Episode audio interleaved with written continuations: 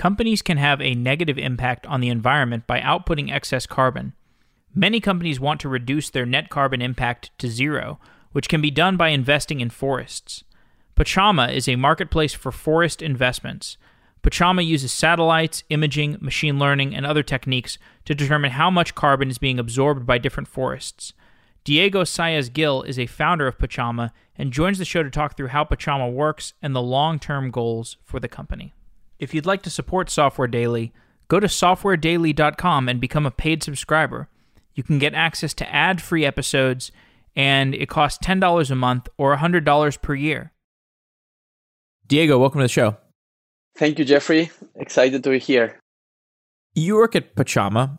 Pachama is a company that helps with carbon offsetting. Can you explain what carbon offsetting is?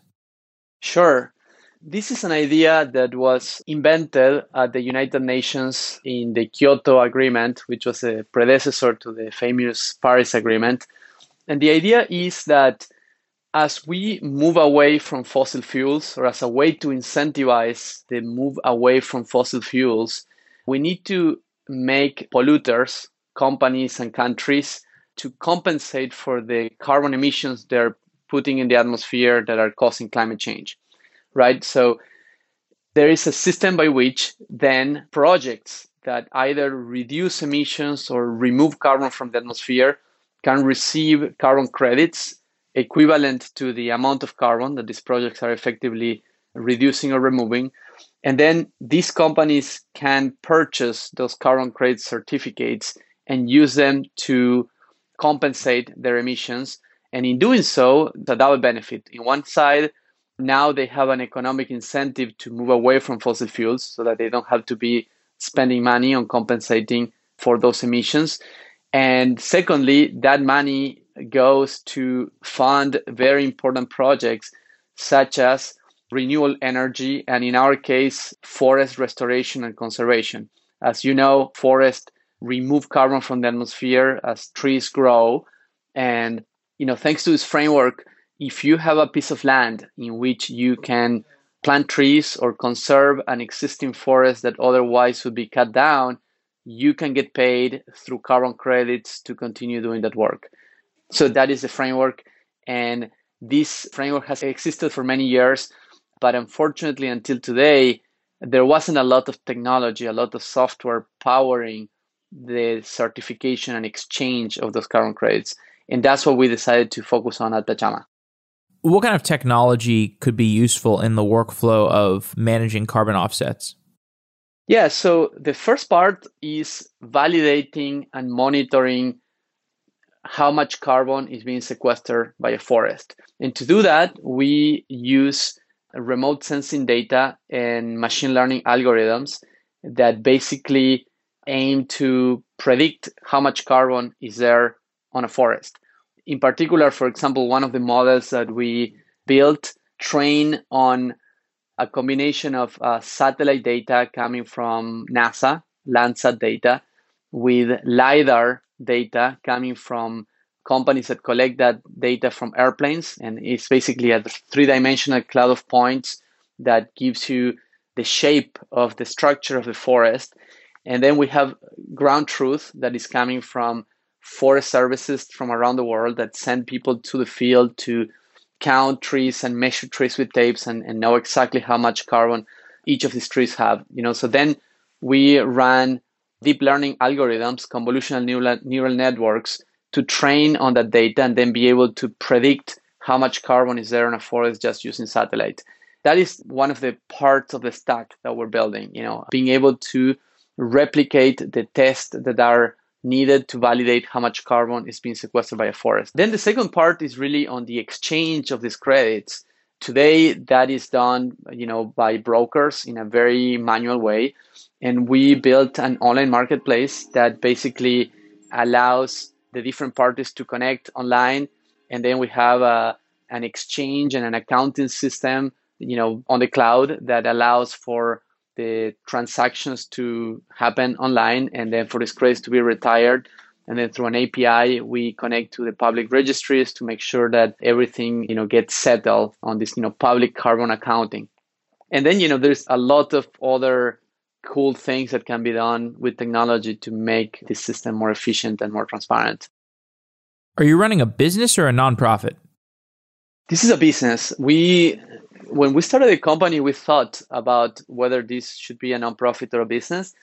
But you know, we had a clear business model, which is that if we could help increase the flow of capital going from corporations and governments towards projects that are doing reforestation and conservation, and we could take a commission out of the transactions that we facilitate, then we had a business model that is not that different from Airbnb or Uber or Zillow. And if we could have a scalable business model that would allow us to grow faster and invest more in our technology and in growing our team, that makes sense. You know, so it's a business model that is aligned with a mission that is not about profits, but it's about protecting the planet. And also, you know, by being a for-profit company, we could tap into venture capital and be able to just grow faster. And you know, the climate crisis is so urgent that that that we need to go fast, and that's why we decided to go as a for-profit business. Before we get into engineering more, can you speak a little bit more about where the profit margins lie? Like, where do you actually make money along this process? Yeah, so on the online marketplace where companies meet project developers and you know transact on the exchange of these carbon credits, we take a 20% commission. Again, similar to other online marketplaces out there. And all the data validation and monitoring that we do, that's something that we kind of offer for free or as part of the information that is given to buyers when they purchase carbon credits. In the future, when we use that data to help originate and certify projects, then there is a business model there too. But for now, we're just focusing on the transactions. So, walk me through a traditional or a typical transaction that a corporation might make on Pachama. Yeah, let me use an example that is exciting because, you know, Shopify, for example, Shopify is a company that, as you may know, powers a lot of e commerce sites, right? And Shopify came to us and they not only wanted to compensate their own emissions and purchase carbon credits to compensate their own emissions, but they also wanted to offer their merchants the ability to offer carbon neutral shipping. So with them, of course, the first step for them was to navigate through the marketplace and to you know study all the projects that we represent on the marketplace and to ask a lot of questions about them.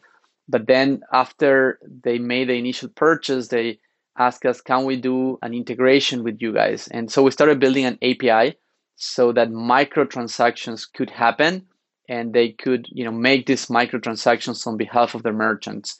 So that was a case of not only them coming and, and selecting projects and purchasing projects on the marketplace, but also integrating a little bit deeper. So let's say I select carbon neutral shipping on Shopify. What is actually happening on the back end when I'm checking out? Yeah, so in one hand, there's going to be a calculation of what is the carbon footprint of the shipping. And to do that, basically, there's a formula that calculates how many miles the package needs to travel. And then there is a you know, coefficient that converts that mileage into carbon footprint. So once the estimation of how much carbon is to be compensated, then a microtransaction for the purchase of uh, carbon credits gets triggered, and then you know that basically retires credits from the public registries. And retiring a credit means that that credit cannot be sold again, and that money ends up going to a project developer in Brazil or Peru or the U.S. or Canada that is effectively conserving a forest or restoring a forest.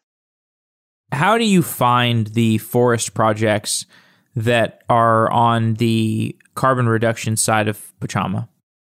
Yeah, good question. So today there are about four main certification bodies that issue those carbon credits. And generally, when a forest project developer or a forest owner wants to participate in this market, they go to some of these certification bodies they go through, you know, a very thorough process of due diligence, and then they get listed publicly on public registries. So what we did was initially go into these public registries and reaching out to this, all these project developers, inviting them to to list on our platform. And now that we have a good number of the existing projects and we want to help incentivize the creation of new forest projects, you know, we really are partnering with nonprofit organizations and and you know, just you know, doing a lot of press to let people know that this market exists. And what's happening now is that they are starting to come to us and say, "Hey, I have 5,000 hectares of forest in the southeast of the United States, and we'd love to to work with you guys to bring this forest to market and you know conserve and restore those lands." So it's starting to happen. You know, initially we we went outbound, if you want, and now it's happening. They're coming to us, but of course, there's still a very long way to go. There's a lot of land that is available for forest restoration. So we have a, a long way ahead. Tell me more about the software underlying Pachama in terms of forest analysis. Yeah, so I can talk a little bit about the data pipeline. You know, measuring forest biomass is a hard problem. You need to basically be able to, you know, pull data from a lot of different sources. We pull data from NASA, we pull data from the European Space Agency. We pull data from private satellite companies such as Planet and Maxar. And we need to be able to ingest all that data and then be able to run that on a production ready way, right? So it's been, you know, really lots of work, you know, for our engineering team. You know, to mention some of the tools that we use, we, we run everything on Google Cloud and use Kubernetes, Postgres, SQL, and then of course TensorFlow NumPy, you know, Python in general. And then yeah, so we have a team that is working on on building that data pipeline, and then another team that is working more on the models and basically running a lot of different experiments, and then training these models on the data that we have. And then there's another you know small team that is working on the exchange and the marketplace that pulls data through an API coming from that you know machine learning pipeline and then you know feeds into the exchange and the marketplace you know maps or charts or different ways in which we display the data that we produce from the machine learning pipeline. What kinds of features of a forest are used to estimate the amount of carbon reduction that might be done by improving that forest? Yeah good question. So the big question we need to answer is how much carbon is there on the forest and carbon is a function of the size of the trees and then of course the species of trees because each species has a different carbon concentration on their trunks, on their on their wood. So basically the algorithms start to correlate the level of greenness that is observed on the satellite images, the height of the trees, which is taken from the LiDAR data, with the carbon concentration that we have on the field plots that we collect, right?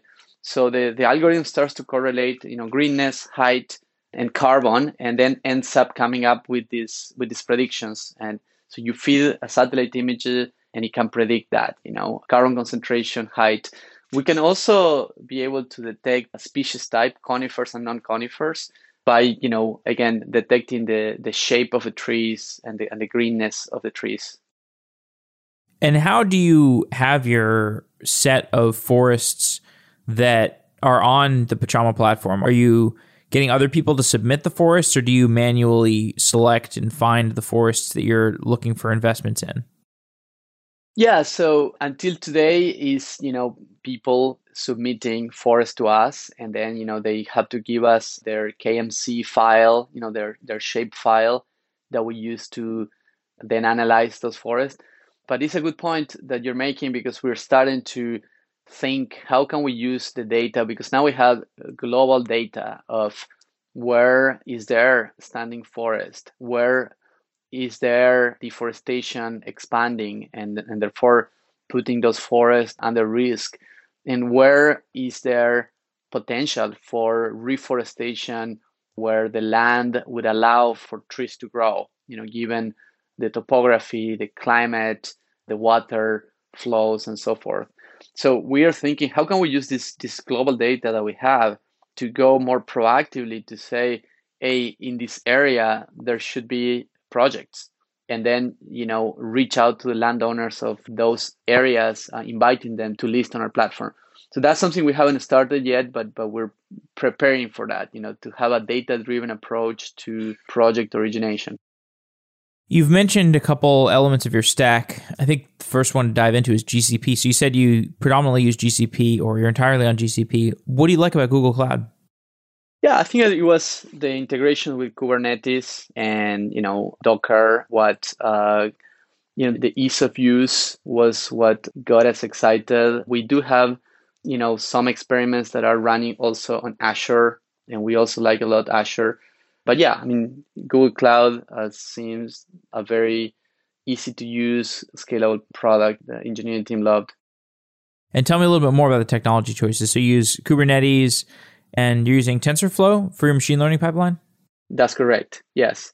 Yeah, TensorFlow, again, has been evolving a lot recently. And yeah, so recently we also had some Google team members uh, coming and helping us out, you know, with our data pipeline, our machine learning models. So, you know, one of them work on designing and prototyping a new data processing layer based on Apache Beam. And this engineer actually comes from the Apache Beam team inside of Google. So he was able to help us on that front. And then, yes, I mean, modeling improvement is all the time you know something important to do so that's that's what the team is working at at the moment and what are the data sets that you're looking at is it satellite imagery mostly yeah so satellite again satellite we tap into landsat which is uh, nasa's satellite that have been on orbit since 1984 and that have a good coverage of biomass globally we also tap into radar data coming from the European Space Agency. There is a satellite called Sentinel, Sentinel 1 and 2, that produce radar data. And the good thing about that data set is that radar can look through clouds. And so in tropical forests where there is a lot of clouds, that is important.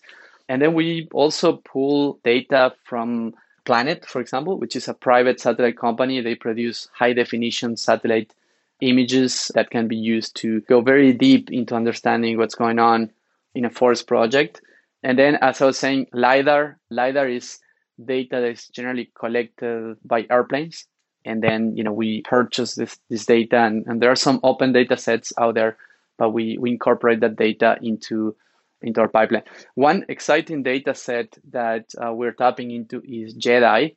The International Space Station recently installed a LiDAR there on the ISS and is uh, collecting data from the entire planet. And so that's that's pretty cool because we're gonna have LiDAR coverage of the entire, you know, all forests globally. And we're starting to use that data to also train some algorithms.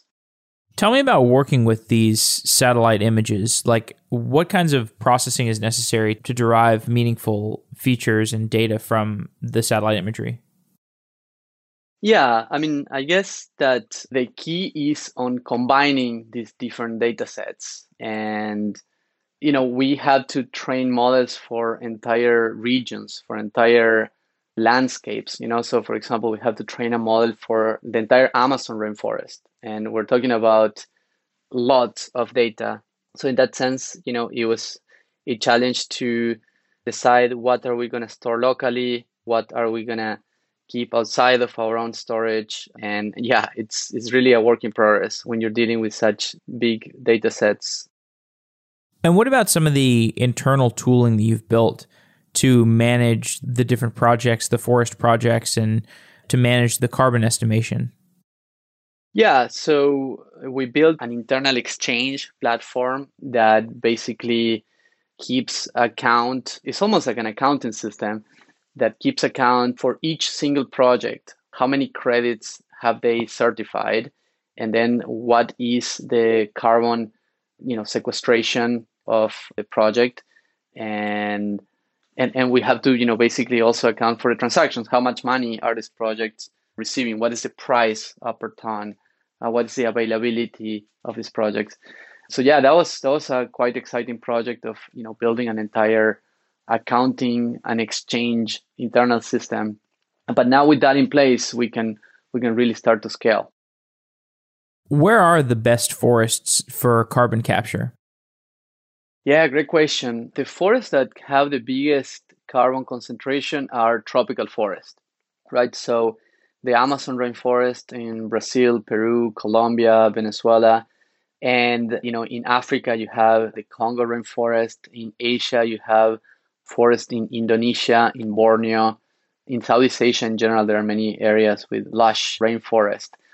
But boreal forests are also great. And here in the US and Canada and in Russia and in Europe, there is there's a lot of boreal forest that sequesters a lot of carbon. And then you know there are certain type of trees that grow faster, you know, like eucalyptus and, and pines, which historically have been used for timber, that they can effectively also be used to sequester carbon. So the short answer is everywhere we are putting a big focus on the tropical forest because there is multiple benefits. Not only these are the biggest carbon sinks, but they are also the forests with the highest biodiversity, the habitat for millions of species. And you know, climate is one of the crises that we are facing, but biodiversity loss is another one that has big implications for health on the planet. So that's why we're putting big focus on on the Amazon and, and other tropical forests. So now that we've covered this in little fractures of how the overall platform works, I'd like to revisit the higher level view. So, from what I understand, I'm a corporation. I want to offer a product that lowers carbon emissions, like a Shopify checkbox that makes a, a higher, a more expensive shipping option that does carbon emissions, and then the additional dollars gets sent into Pachama and gets allocated to a Pachama project, and then that eventually leads to more plants being planted at those locations, for example. Uh, am I yeah. understanding things correctly? Yeah, yeah, that's correct. That's correct. So as more and more companies pledge to be carbon neutral and move into you know purchasing carbon credits through our platform and through other you know uh, means that means that more money is going to be flowing to projects that are either planting trees or conserving standing forests and basically not cutting down those trees that you know they would otherwise. And in the planet there is about a billion hectares available for forest restoration and 3 billion hectares of standing forest. So yeah that flow of capital hopefully will help restore massive amount of forest and sequestering a lot of carbon which is key to solve climate change. So yeah you got it right there. What are the hardest engineering problems you've had to solve recently yeah, I think that probably the hardest one was building that data pipeline, you know, that could scale ingestion of multiple data sets coming from lots of different sources and then be able to run machine learning modeling in production at scale globally. And yeah, we had to, you know, we did a first version, then we did a refactoring of that, and, and that is almost in production now and and you know quite excited about you know having a strong foundation on that front. How do you see the company evolving in the next five to ten years? Yeah i hope that pachama would become the leader of the carbon offsets market in which all the corporations and governments that want to to have an impact compensating their carbon footprint you know use and come to us to to help them not only purchase carbon credits, but hopefully we can we can expand into helping them track their emissions, plan you know how to reduce those emissions, and then invest on carbon sequestration. And then you know on the side of the forest, we hope to not only help them get paid for restoring their forest, but also build software tools for them to plan those activities, for them to track those activities, for them to manage internally those activities, which is you know quite complex, and nobody's building software for them. So those are some of the areas where we see ourselves expanding. Just to revisit this, why is this so important for large corporations? Why do large corporations care about carbon offset? Well, they are receiving pressure from a lot of different stakeholders, you know, from employees who care about, you know, their companies having a positive impact on the climate, to investors that care a lot about ESG compliance, which is a framework by which you know corporations get assessed on public markets from governments and regulations. You know, there's there's an increasing pressure from governments in different countries about you know companies' emissions. So today, the more forward-looking corporations are you know moving ahead on achieving net zero and, and having a neutral climate impact. In the future, all corporations will have to do it, you know, either through regulations or because of, of because that's going to be the norm, right? So I think it's a matter of, you know, corporate responsibility and responding to all their stakeholders. How effective is reforestation in terms of preventing global warming from advancing? How does it compare to other approaches like electrification of automobile fleets or I don't know, carbon sequestration, stuff like that? Yeah, I mean, we have to do all of that, all of the above. We don't think that forest is uh, the only answer. But what we do know is that, again, there is the potential in the planet for planting 1 trillion new trees. And there is an estimation that those trees could sequester about 200 gigatons of carbon and you know it's not super clear how much carbon humans have put in the atmosphere since the industrial revolution but but there is an estimation that that number is around 300 gigatons. So we're talking about the possibility of removing two-thirds of what we put out there. And of course it's going to take a couple of decades but that could really reverse the cost of climate change on a meaningful way. And if in addition to doing that carbon sequestration by forest we move away from fossil fuels, electrifying transportation and industry. And if, in addition to that, we can also ramp up some of this industrial carbon sequestration to go faster, I think that we, we really have a shot at reversing catastrophic climate change. And there's going to be some climate change that is already underway. We're already seeing it with the fires, you know, in forests worldwide, with, you know, so many natural disasters that are happening and with temperatures rising. So while some some climate change is already happening, you know, we think that this is a, a very key piece and that we can effectively reverse the worst of this crisis. With the donations to various projects on Pachama, how do you ensure the proper flow of dollars? How do you prevent, for example, you know, kind of evil characters from removing the dollars and just taking them away from from the NGO?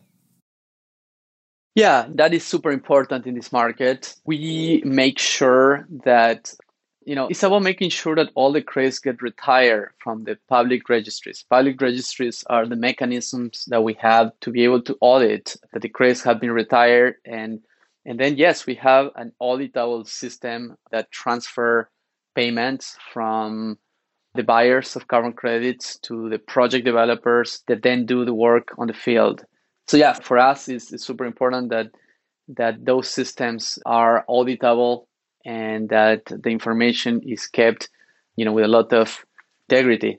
And in the past, everything was in a more done in a more manual way. I think that you know the fact that now everything can get recorded on cloud-based platforms, I think is, is a big advancement for the auditability of these systems.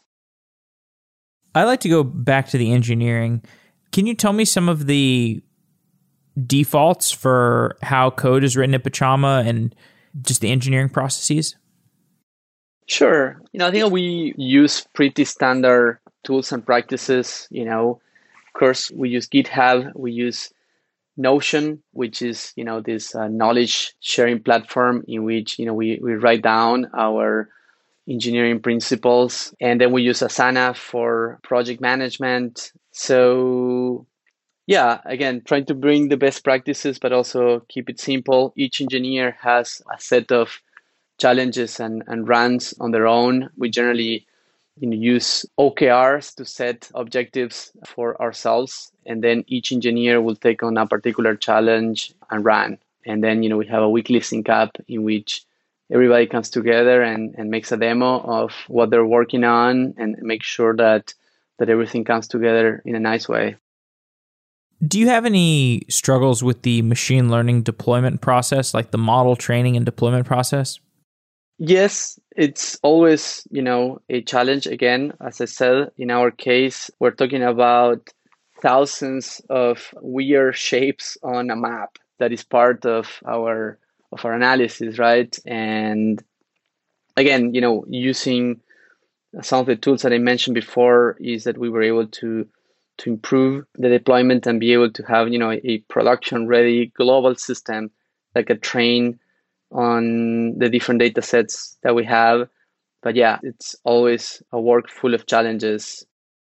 Are there any data sets that you wish you had access to? Are there any data sets that would let you have greater insight into what is actually improving the carbon reduction through forests yes good question so each country, as part of the commitments towards the United Nations and the Paris Agreement, is supposed to build a forest inventory. And a forest inventory is basically sending foresters to you know their lands and collecting a bunch of field plot data and so those data sets exist on the forest services or the you know agricultural ministries of every country who signed the Paris Agreement. And some countries are more open than others about sharing the data, right? So we've been knocking on the doors of especially the, the countries with the biggest forest, right? Tropical forest countries. And we were able to obtain some of them, but but not all of them. So yes, top of our wish list is having access to these national forest inventories that can help us train our models and improve the accuracy of our predictions. All right. Well, as we as we wind to a close, I'd love to get a little bit more on your perspective of where we're going with global warming. Do you have any predictions for how bad it's going to get? What kinds of natural disasters are going to occur? Yeah, I mean, unfortunately, I think that things will get worse before they get better. I do think that we will continue to see bigger and more serious fire seasons in places like California Australia, Siberia, and the Amazon rainforest, we will see some level of sea rise that will cause problems in places like Miami or any you know city that is at sea level. And unfortunately, we will see more hurricanes and big storms and typhoons in places like Southeast Asia and the Caribbean. Now, another thing that is possible that we will see is the desertification of certain areas where agriculture happens today. But as I said, I am optimistic. I do think that this is not a lost battle, and the next two decades, the 20s and the 30s, are the key ones. So if I had to make a prediction, I would say that the that the 20s, the decade ahead, is going to be a decade that's going to see several Uh, natural disasters, and in the 30s, hopefully, we're going to have a lot of mitigation in place. And by the 40s we're hopefully going to be on, on our way to really a full decarbonization and hopefully you know even more mitigation frameworks and mitigation solutions you know in place. But yeah it's definitely a crisis and we have to you know get started right now to turn the ship around. Well diego that seems like a good place to close off. Do you have anything else to add about pachama or what you're working on Sure, sure. I mean, you know, we are a small team. We are 12 uh, team members we went fully remote. And, uh, you know, since we started the company, we, we wanted to be a fully remote company. And then, of course, you know, COVID, sending everybody to work from home, accelerated our intention to, to be a remote company.